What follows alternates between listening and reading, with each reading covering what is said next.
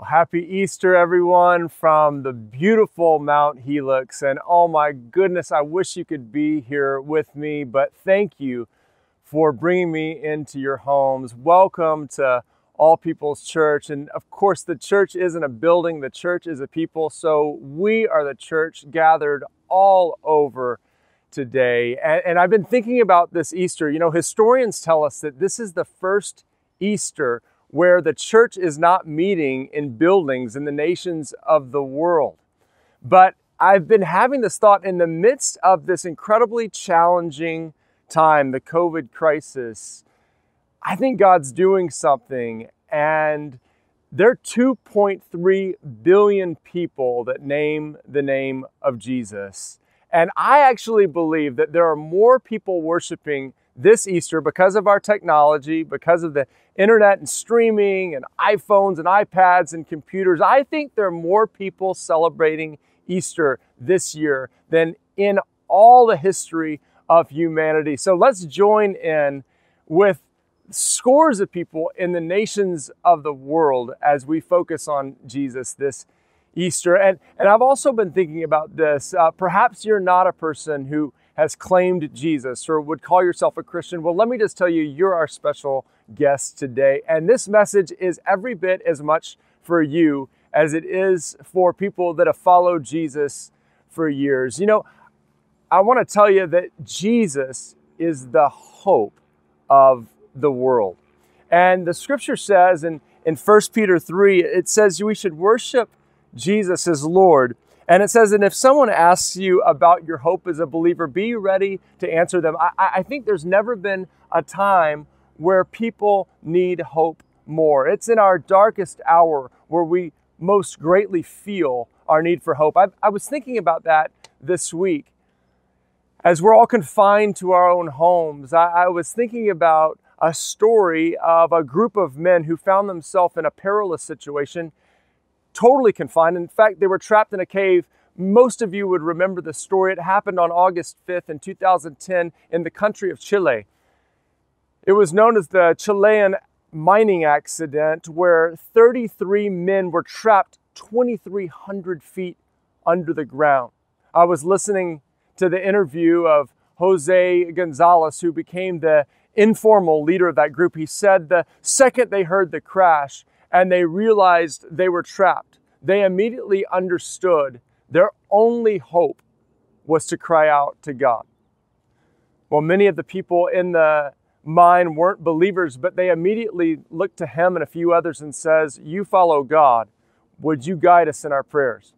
And so starting that day and every day forward, they would meet together at noon and pray saying, "God, you're our only hope to deliver us from this situation."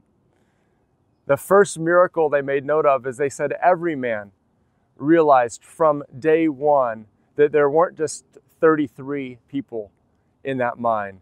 They all said they felt the presence of a 34th man. You know, they didn't have enough food to make it. They had food enough for three days, but they prayed and they cried out, and numerous miracles happened. They talked about a man who was deathly ill, but they laid hands on him and he was made well. They talked about even in the finding of them that it was a miracle that they could actually detect where they were and that even the equipment did things that shouldn't have been able to do as steel equipment bending around corners and and there was actually a time where it got stuck and miraculously it just started again and you know they all came out and at the end of the time 22 men had found Jesus as their Lord and Savior. And they all said the reason they survived is because they found hope in God. You know, what a fitting story and so prophetic for our time as, as we find ourselves confined. And I think every person has realized no one has enough strength, no one has enough facilities, their money, their position, their power. Nothing can deliver them. We need a higher source to get us through this time. And so it makes me think about the Easter story, the, the story of Jesus' death and resurrection, because you see, this wasn't just a historical event that happened one time 2,000 years ago. It has power for us today, just as those men found in their time of trial in that mine in Chile. We too can find hope through the message of Easter. I'm reminded of one part of the story, especially as I've been reflecting in it. We find ourselves in the book of Mark, chapter 15, and it says it was in it was nine in the morning when they crucified him. The written notice of the charge against him read, King of the Jews. They crucified two rebels with him, one on his right and one on his left. Those who passed by hurled insults at him, shaking their heads and saying, So, you who are going to destroy the temple and build it in three days, come down from the cross and save yourself. In the same way, the chief priests and the teachers of the law mocked him among themselves. He saved others, they said, but he can't save himself. Let this Messiah, the King of Israel, come down now from the cross, that we may see and believe. Those who crucified with him also heaped insults at him. At noon, darkness came over the whole land until three in the afternoon. Have you ever really taken time to think about that last phrase? That darkness came at noon. I was I was thinking about that that darkness this week. And, as I really started analyzing that phrase, it says darkness came on the whole earth. You know, there's very few times in history where something has affected the whole earth. I mean, I think about the, the, the trials and tribulations that the earth has gone through. I thought about the, the Black Plague that impacted Europe. I thought about some of the famines that have taken place in Africa. I thought about some of the world wars. But I don't know that any of them affected the whole earth. But this says that the whole earth experienced a darkness. You know, for sure, no time in my life have I seen a crisis that affected the whole earth like this COVID 19 crisis has, where every nation on earth is being affected by what's going on. And, and, and as I looked at that phrase, darkness affected the whole earth, I did a little study on it and I found something from a, a famous sermon from the 1800s by a well known English preacher named Charles Spurgeon. He wrote this, and, and listen, these words are so poignant. What a call must that midday, midnight have been to the careless sons of men. They did not know that the Son of God was among them, nor that he was working out human redemption. The grandest hour in all history seemed likely to pass by unheeded when suddenly night hurried from her chambers and usurped the day. Everyone asked his fellow, What does this darkness mean? Business stood still. The plow stopped in mid furrow, and the axe paused uplifted. It was the middle of the day when men are the busiest, but they made a general pause, not only on Calvary, but on every hill, in every valley. The gloom settled in. There was a halt in the caravan of life, and no one could move. And I just thought, wow, that's what it feels like right now on planet Earth. But you know, right after the darkness was when the light of Jesus broke through. I mean, it was what was prophesied in Isaiah 60 in that famous passage. Remember this? Isaiah 62 See, darkness covers the earth, and thick darkness is over all the people. But the Lord rises upon you, and his glory appears over you. You see, it was at Easter where the greatest catastrophe that ever befell the earth transpired the death of the Son of God. But it was at Easter that that great catastrophe was turned into the greatest hope for mankind. Can I tell you that in our greatest catastrophes, we find our need for the greatest hope? And that, I believe, is what God is wanting to do in our day and hour. Can I just tell you that Jesus is hope? And I was thinking about it this week. You know, Jesus is hope because he is with you. The resurrection means that Jesus is with you. I thought about those Chilean miners, and the first thing they noticed when they called out to God is that He was with them in the mine. Can I tell you that the death and resurrection of Jesus means that He can be with you wherever you are in confinement today, whatever trial you are in today? He can be with you. Jesus actually said this He said, But I tell you, I'm going to do what's best for you. This is why I'm going away. The Holy Spirit cannot come and help you until I leave, but after I'm gone, I will send the Spirit to you. You see, Jesus didn't just walk the earth 2,000 years ago. Sometimes I hear people say, if God cares so much, why doesn't He come down and do something about the problems the world is in? Can I tell you, He did. He came. Jesus was Emmanuel, God with us. And Jesus walked among broken humanity. He touched people. He spoke to people. He comforted people. He laid hands on the sick and he healed people. He cast demons out of people. And you say, but that was years ago. Can I tell you, no, when Jesus was crucified and rose from the dead and then ascended to the Father, he said, I do that and it's better for you that I actually leave because if I do, I'm going to send the Holy Spirit to be with you and I'm going to live in you. Can I tell you today the message of Easter is there is hope because Jesus is with you if you'll call out to him.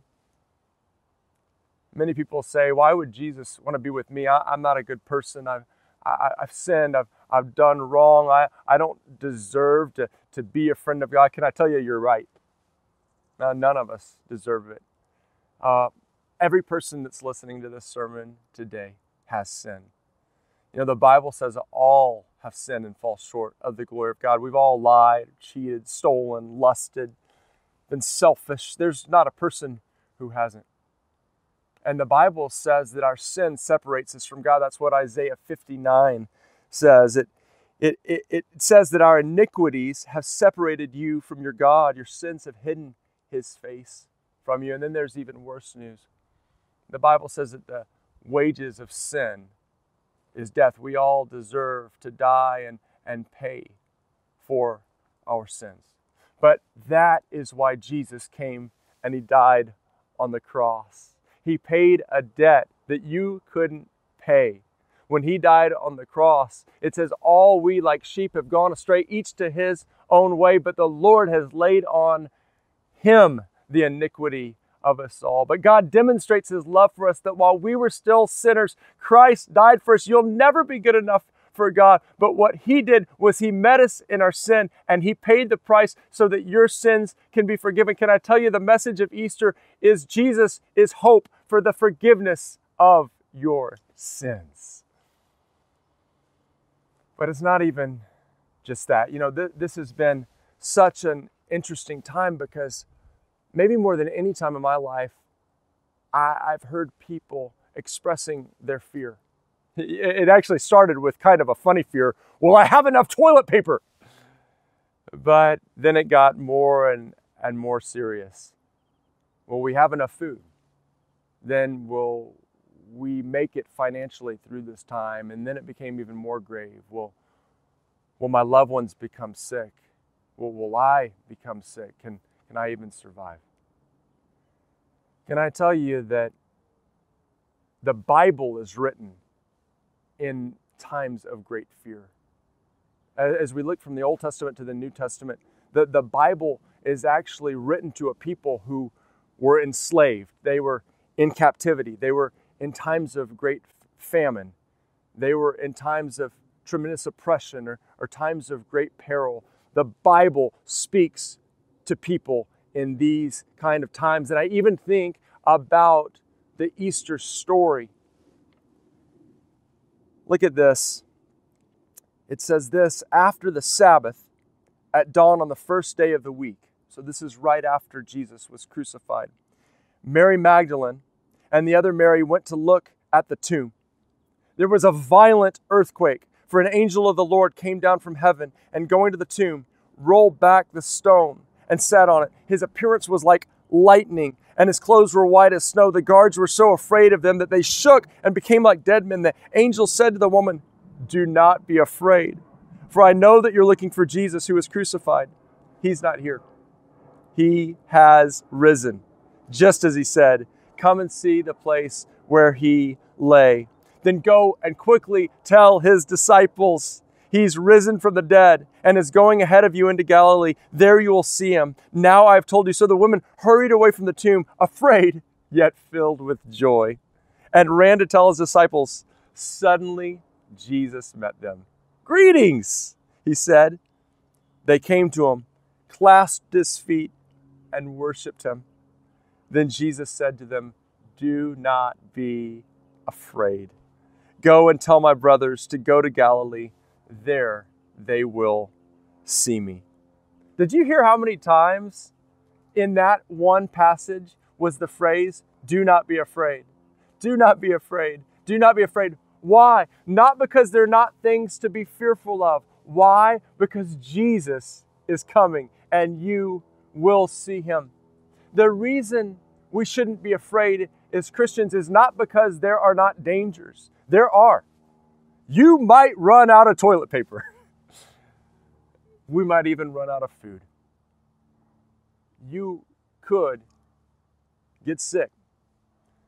But let me tell you that Jesus is with you and Jesus wants to help. Let me tell you for every problem, Jesus is an answer. If you are sick, Jesus reveals himself as Jehovah Rapha, the Lord who heals.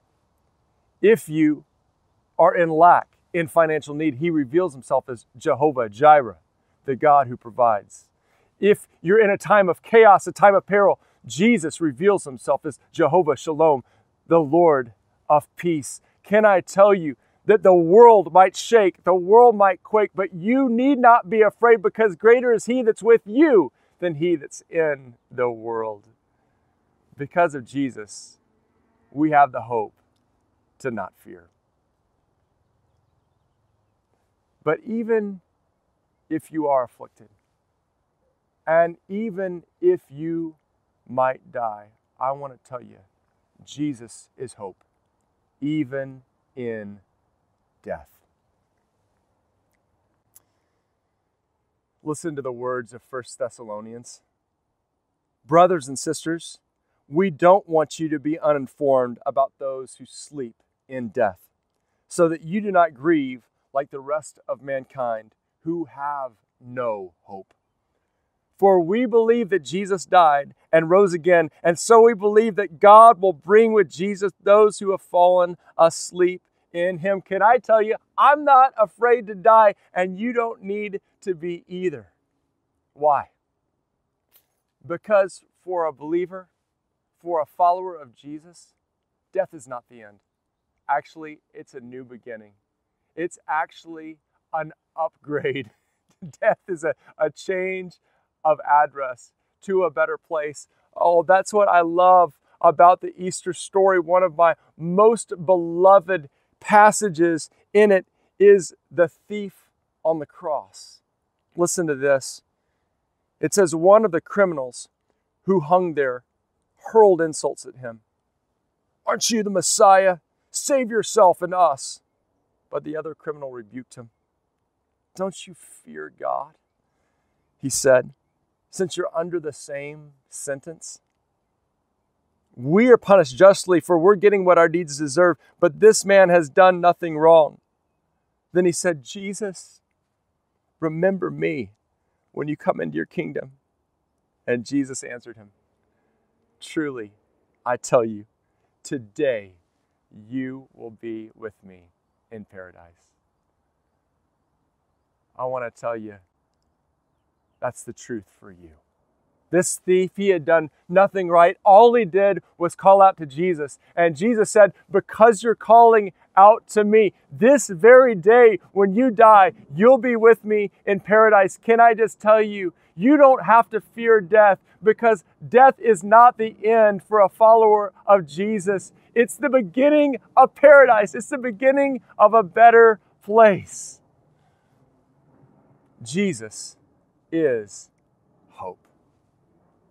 And my question for you today is have you found your hope in Jesus? You don't have to live in fear. You don't have to live in shame. You don't have to live in pain. And you don't have to live in loneliness. Can I tell you that Jesus is your hope? He's the hope for you no matter what age you are. He's the hope for you no matter what background you come from. He is the hope for you no matter what season or trial or predicament you find yourself in. And my question is Is Jesus living in you? If you're not 100% sure that Jesus is living in your life, would you let me take you by the hand and put your hand in His? Can I introduce you to my best friend? You see, we'll never be able to work ourselves into His presence, and that's why He died on the cross for us.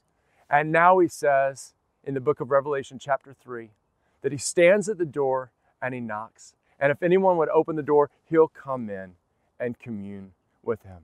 Well, how do you do that? How do you open the door? Well, it's very simple. The Bible says this if we confess with our mouth that Jesus is Lord and you believe in your heart that God raised him from the dead, you will be saved. Are you ready?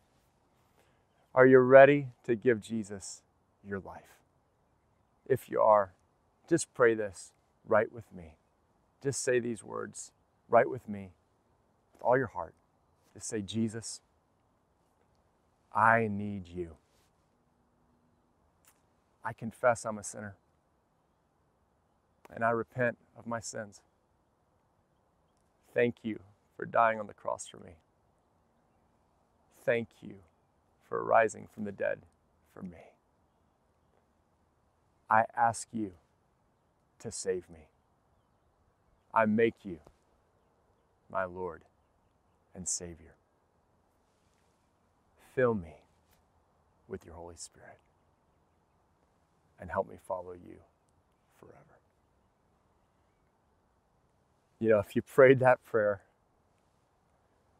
then I believe that Jesus has come into your heart according to the Bible. I believe you're born again, you're born of the Spirit. And we want to pray with you right now. If you did that, would you just do something?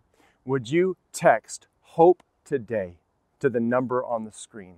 Just text hope today to the number on the screen. Just pick up that phone or, or, or, or take that and type that in on your computer or your iPad. Just text hope today to that number on your screen. You see, the Bible says that if you if you acknowledge Jesus before people, then he'll acknowledge you before his Father. And so acknowledge him right now. And what we're going to do is we're going to pray for you and we want to send you some more information about how to walk with him. But let me just tell you, for those of you that say, you know, I'm already walking with him, but I'm in need today, I, I, I, I, am sick today, or, or I'm in a trial today, or I'm struggling financially today, I need someone to pray for me. Can I just tell you that Jesus is your hope today? And so I want to encourage you also to just text hope today to that number on the screen. We want to be here for you. We want to stand with you. Jesus loves you, and so do we. The church is a family, and we want to stand with you in this time. God bless you. Thank you for joining us this Easter. Continue to join us as we meet together online, and we can't wait to open our doors back in and see you face to face. We love you and happy Easter.